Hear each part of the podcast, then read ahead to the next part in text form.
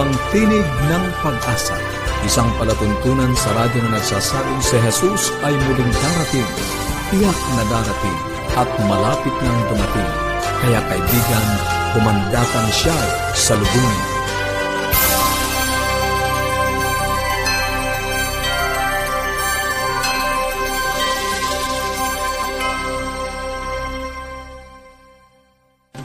Maligaya at puno ng pag-asa ang pakikinig mga kaibigan. Kami po ang inyong mga lingkod, Pastor Ner Karansa at Melo All. Nag-aanyaya na samahan niyo po kami sa loob lamang ng 30 minuto upang atin pong pag-usapan, pagsama-samahang tuklasin ang mga bagay na makapagpapaunlad ng ating relasyon sa ating mga tahanan at higit sa lahat ang pag-aaral ng banal na salita ng ating Panginoong Diyos. Binabati natin si Maria Martinez and family dyan po sa Pulillo, Quezon. Maraming salamat sa inyong pagsubaybay. Pagpalain po kayo ng Panginoon sa inyong pong pakikinig, mga kaibigan. Nais po namin kayong padalhan ng mga aklat at aralin sa Biblia.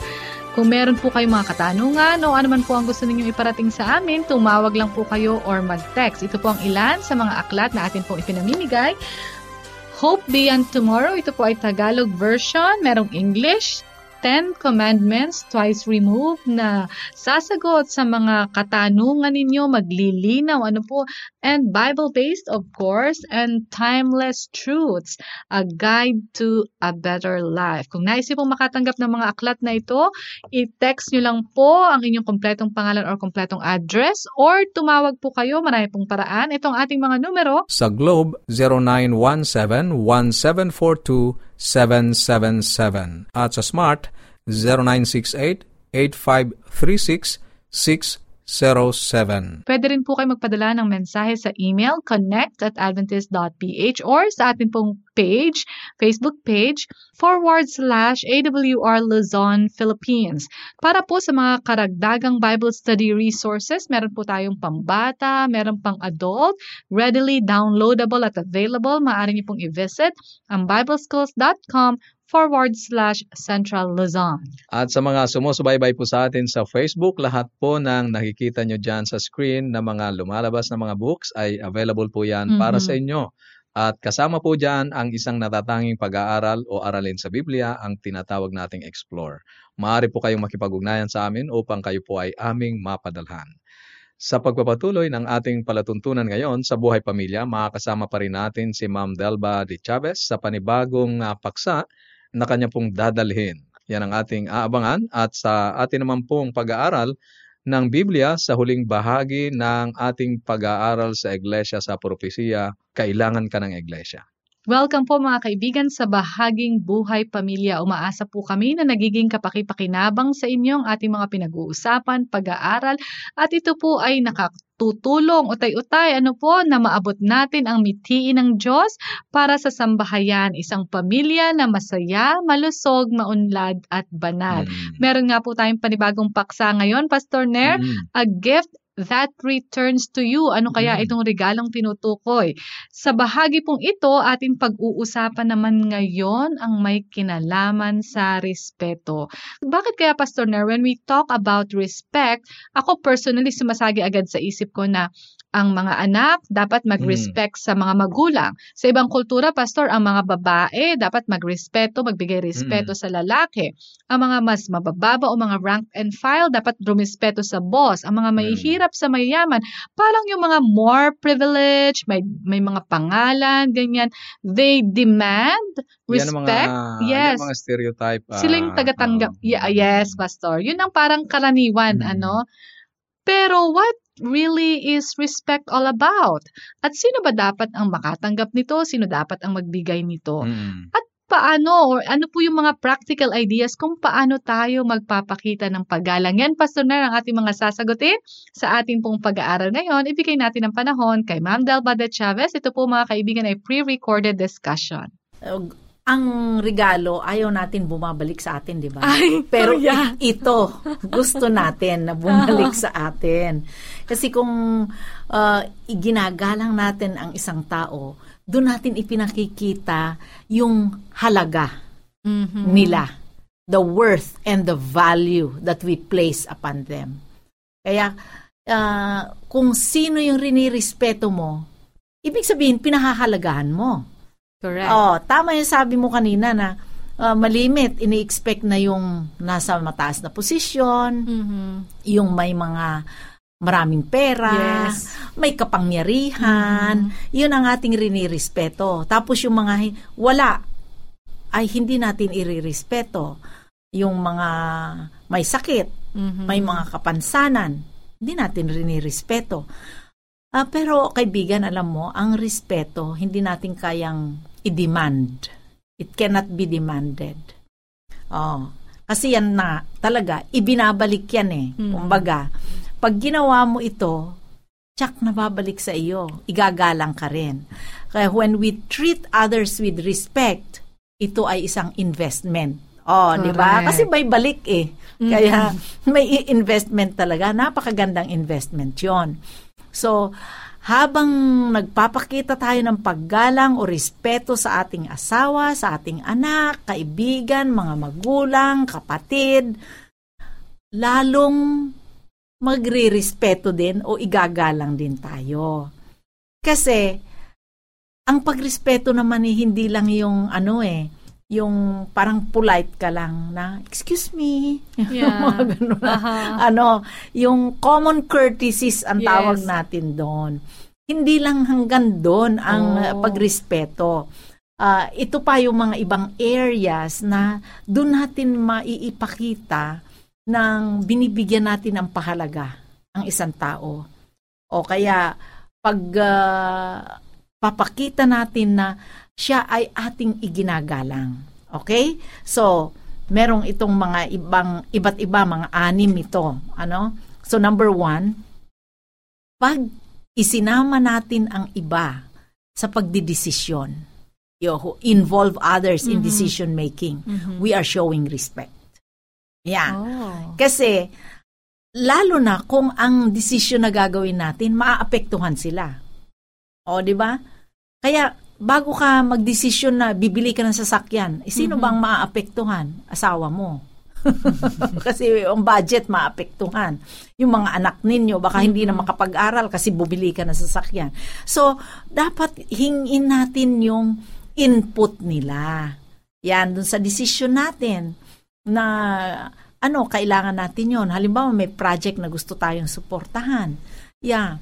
Let's involve yung ating mga ano. Kasi hindi naman tayo mag-isa doon, may maaapektuhan doon sa decision natin. Let's involve them. That's showing respect. Kasi we listen, pakinggan natin ang kanilang perspective, yung kanilang opinion. Mm-hmm. Kung hindi man tayo, hindi mo naman gusto, magkasundo kayo. You come to an agreement na merong solusyon na parehong mamimit yung iyong gusto at yung gusto nung isa. Yes. Yan. Compromise. Mm-hmm.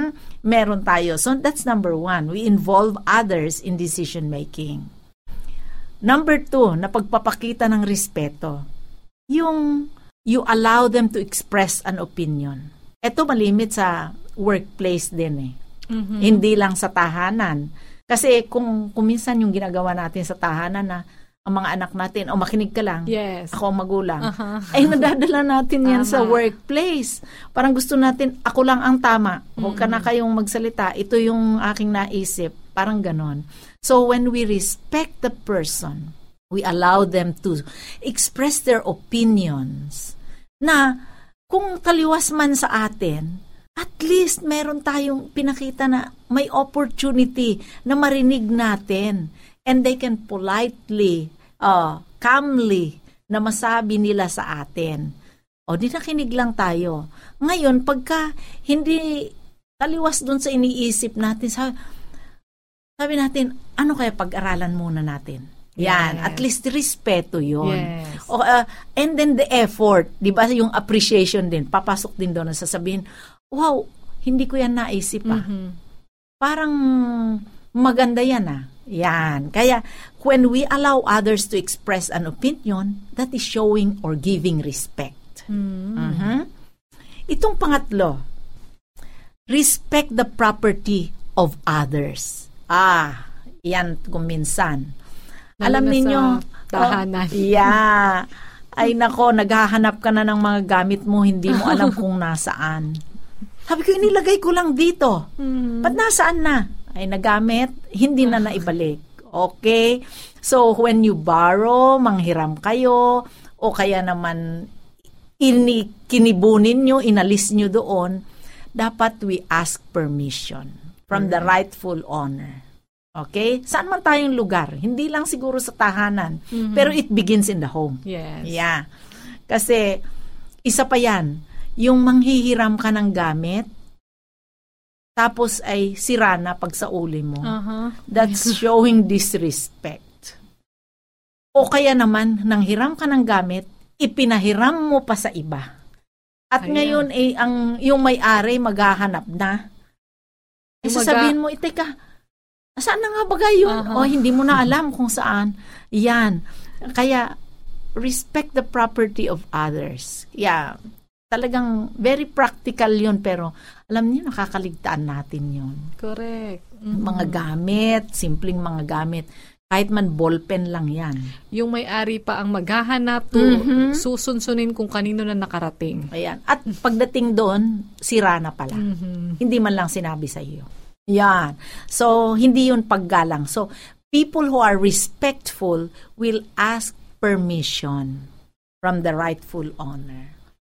So, ngayong araw na ito, anong pwede ninyong gawin para maipakita ninyo yung halaga ng tao doon sa pagrespeto. Yeah. Doon sa mga kasama ninyo, sa tahanan, kung sino man ang mga kasama sa tahanan o sa katrabaho ninyo. So, amen, huwag lang yung mga nakatataas sa atin, yes, yung may mga pera, yung authorities, hindi lang yun ang igalang natin. Lahat ng mga tao. O, diba, kaibigan, napakaganda na pag tayo ay may ibinigay na regalo ng respeto, yun ay babalik sa atin. Thank you so much, Tita Deng. Isa-isahin nga po natin yung tatlong practical ideas sa pagpapakita or kung paano tayo magpapakita ng paggalang. Ano yung binanggit niya?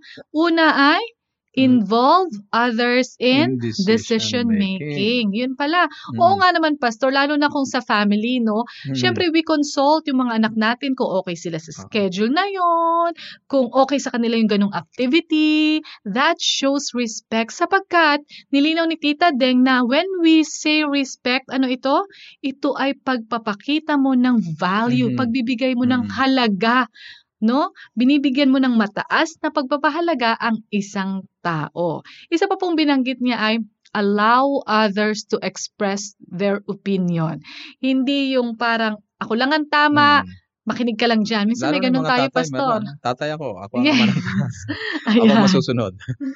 Ano itong isa pa, Pastor Ner? Respect the property of others. Minsan nakakaligtaan natin ito, ano, yung bago tayo. Lalo na pag we are so comfortable with one another, parang, sige lang, kuha lang, gamit lang. At idiniin dito ni Ma'am Deng na pati sa mga gamit ng ating mga anak, kahit tayong bumili niyan, yan ay kanila.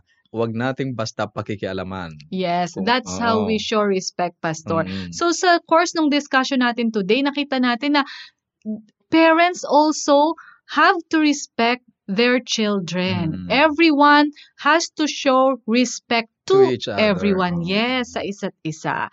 Ang sabi nga ni Tita Deng, when we treat, kapag trinato natin yung isa ng may pagrespeto, ano sabi niya? The more respect we show, the more respect we receive. Kaya pala, Pastor, the gift that return. Ipagpapatuloy pa po natin ito bukas.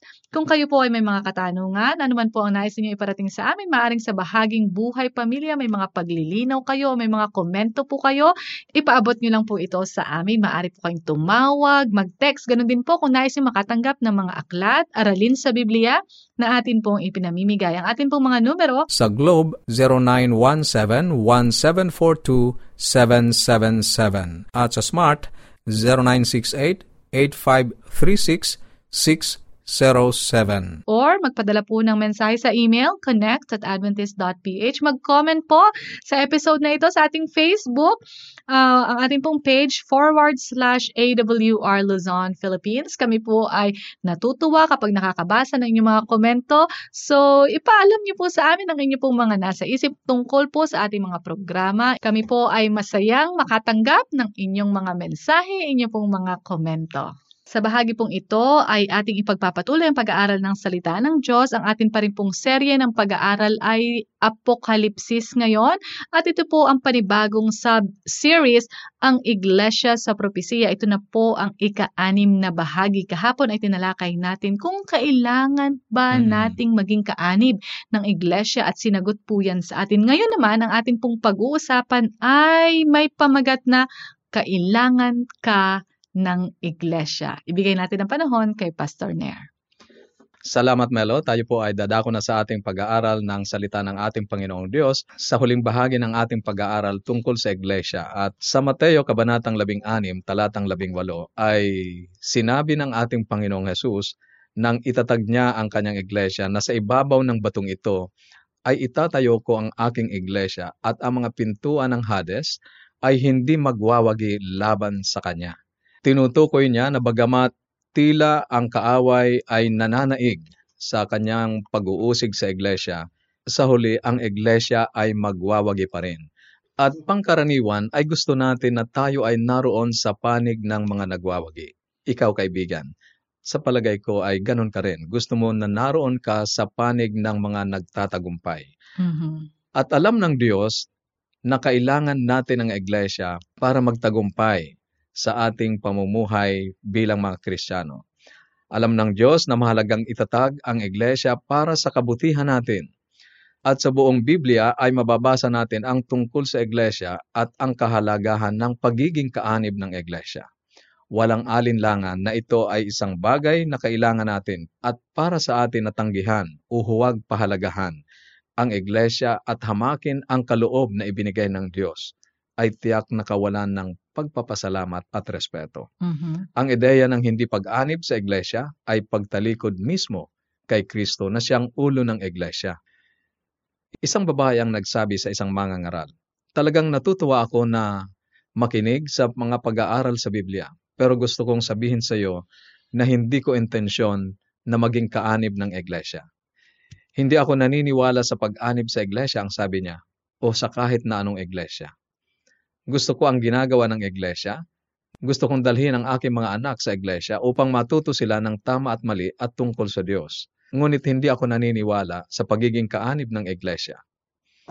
Ang mangangaral ay tumahimik ng ilang sandali. At pagkatapos ay sinabi niya, "Mahal na kaibigan, nasubukan mo na bang tumigil at isipin kung ano ang mangyayari kung ang lahat ng mga tao ay may kagaya mong paniniwala?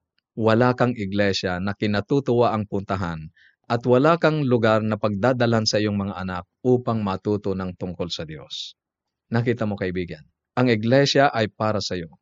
Gusto ng Diyos na maligtas ka at maging kabahagi ng tagapagdala ng mabuting balita sa buong sanlibutan. Sinabi ni Jesus sa talatang 15 ng Marcos, Kabanatang 16, "Humayo kayo sa buong sanlibutan at inyong ipangaral ang ebanghelyo sa lahat ng bansa." Yan. Ito ay isang panawagan sa mga magiging kaanib ng Iglesia na maging ahensya ng pagdadala ng mabuting balita. Ito ay napakagandang pagkakataon para sa bawat kaanib ng Iglesia na dalhin ang pabalita ng kaligtasan sa iba. Ang pansanlibutang gawain katulad nito ay nangangailangan ng isang organisado at pansanlibutang pagkilos.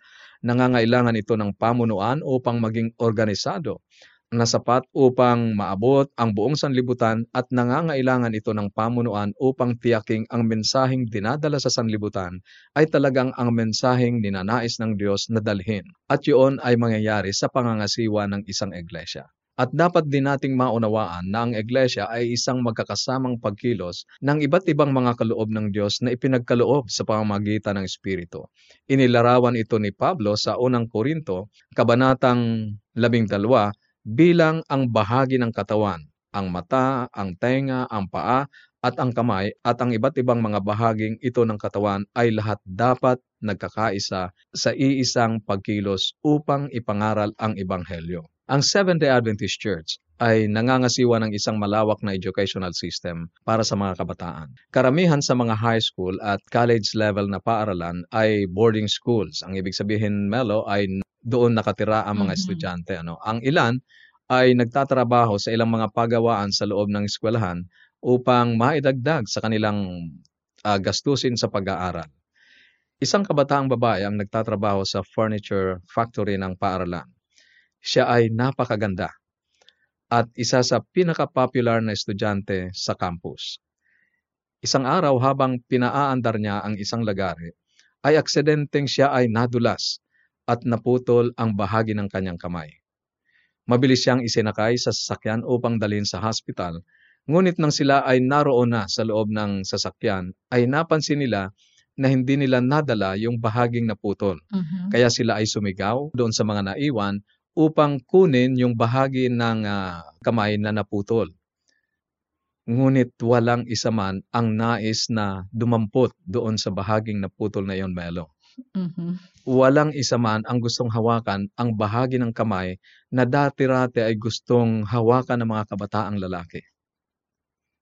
Kaibigan, anumang bahagi ng katawan, kapag napahiwalay sa kanya, ay nakapangingiming hawakan. No? At ayaw talagang hawakan. Ano kaya ang nararamdaman ng Diyos kapag naririnig niya na ang sinuman ay nagsasabing ayaw niyang maging bahagi ng kanyang katawan, ang Iglesia? Palagay ko ay nalulungkot din ang Diyos. Sapagkat nais ng Diyos na ang lahat ay maging kabahagi ng kanyang katawan. Yan ang dahilan kung bakit ang ating Panginoong Hesukristo ay namatay doon sa krus upang ang kaligtasan ay dalhin sa bawat isa at ang bawat mananampalataya ay dalhin sa loob ng kanyang kawan, ang kanyang Iglesia. Sinulat ni Apostol Pablo sa Hebreo, Kabanatang 10, Talatang 25, ang ganito. Huwag nating pabayaan ang ating pagtitipon gaya ng ugali ng iba, kundi palakasin ang loob ng isa't isa, lalong-lalo na kapag inyong nakikita na papalapit na ang araw. Tinutukoy dito ni Apostol Pablo ang mga pagtitipon sa loob ng Iglesia. Mayroong lakas sa pagkakaisa, at ang pagkakaisa ay sa katawan ni Hesukristo. Ang ilan ay nag-iisip na wala naman silang masyadong nakukuhang pakinabang sa pagpunta sa Iglesia. Subalit ang pagiging isang bahagi ng katawan ay hindi lamang pagpunta sa simbahan ang pakinabang o maging makatanggap ng pagpapala. Mas mahalagang magtungo sa Iglesia upang maging pagpapala sa iba. Maaaring mayroon doong isa na inilaan ng Diyos para sa iyo na ikaw lamang ang makapagpapalakas at makapagpapasigla. Ngunit kailangan mong pumunta doon upang magamit ka ng Diyos sa ganung paraan. Isang matandang lalaki ang nagtrabaho sa buong buhay niya. Nag-ipon at namuhay ng payak upang matustusan ang pag-aaral ng kanyang anak sa isang medical school. Gusto niyang ang kanyang anak ay maging isang doktor. Nang dumating ang panahon upang ang kanyang anak ay magtapos, wala siyang sapat na salapi upang maka-attend sa graduation. Ngunit hindi mahalaga sa kanya yon. Ang kanyang anak ay isa ng doktor ngayon at yon ang pinakamahalaga. Ilang araw pagkatapos na umuwi ng kanyang anak sa kanilang tahanan upang dalawin ang kanyang ama ay sinabi niya, Ama, mayroon kang dapat malaman. Hindi na ako makakasama sa iyo sa simbahan ngayon. Ang puso ng ama ay nadurog. Subalit siya ay lalaking puno ng karunungan at alam niyang walang maidudulot na mabuti ang pakikipagtalo.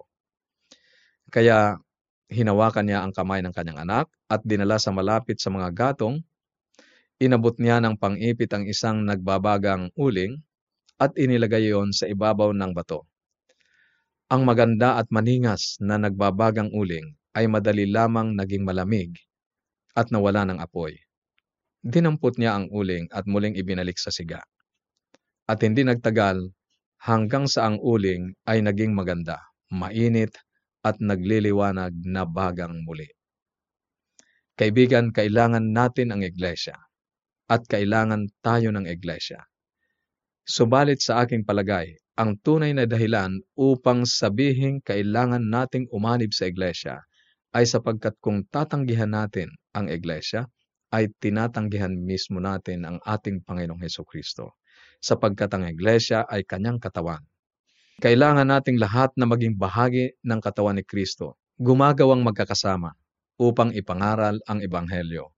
Ang Iglesia ng Diyos ay magtatagumpay at nais kong makasama roon at alam kong nais mo ring makasama sa isang nagtatagumpay na samahan. Maraming salamat, Pastor Ner. Mga kaibigan, nais ng Diyos na ikaw ay maging bahagi ng Kanyang Iglesia. Ang Iglesia, ito ang kinatawan ng Diyos dito sa lupa upang dalhin ang pabalita ng kaligtasan sa buong sanlibutan. Kung ano man po ang nais ninyong iparating sa amin, maaaring gusto niyo pa pong magsiyasat ng mas malalim kung ano ang tamang iglesia at maging kaanib nito, huwag po kayong mag-atubili na ito'y iparating sa amin. Maaari po kayong tumawag, mag-text, or mag-send ng email ang atin pong mga numero. Sa Globe, 0917-1742-777 at sa Smart, 0968-8536-607. Pwede rin po kayo magpadala ng mensahe sa Facebook, ang ating page /AWR Luzon Philippines or mag-iwan po ng komento sa episode na ito. Maaari nyo rin po itong i-like at i-share sa inyong mga kaibigan. Ang ating naman pong email address kung doon nyo po nais magpadala ng message ay connect@adventist.ph. Muli ay ipinaabot namin ang pasasalamat sa inyo pong patuloy na pagsubaybay at sa atin pong pansamantalang paghiwa-hiwalay. Baunin natin ang salita ng ating Panginoong Diyos sa Apokalipsis Kabanatang 22, Talatang 20, ang nagpapatuto sa mga bagay na ito ay nagsasabi, "Oo, darating ako." At habang inaantay natin ang Kanyang pagdating, panghawakan natin ang Kanyang mga salita sa Isaiah 59:1. Narito ang kamay ng Panginoon ay hindi maikli na di makapagliligtas, ni hindi mahina ang Kanyang pandinig na ito'y hindi makaririnig. Bukas po muli.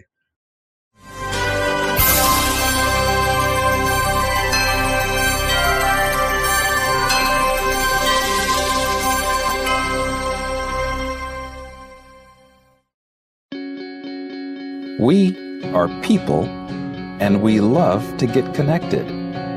We connect as families because of birth. We connect as friends because we click. And we connect as communities because we care. Seventh-day Adventists are people who connect in communities called congregations, which in turn connect to form conferences, who connect together to form unions, divisions, and the General Conference. Why do we connect?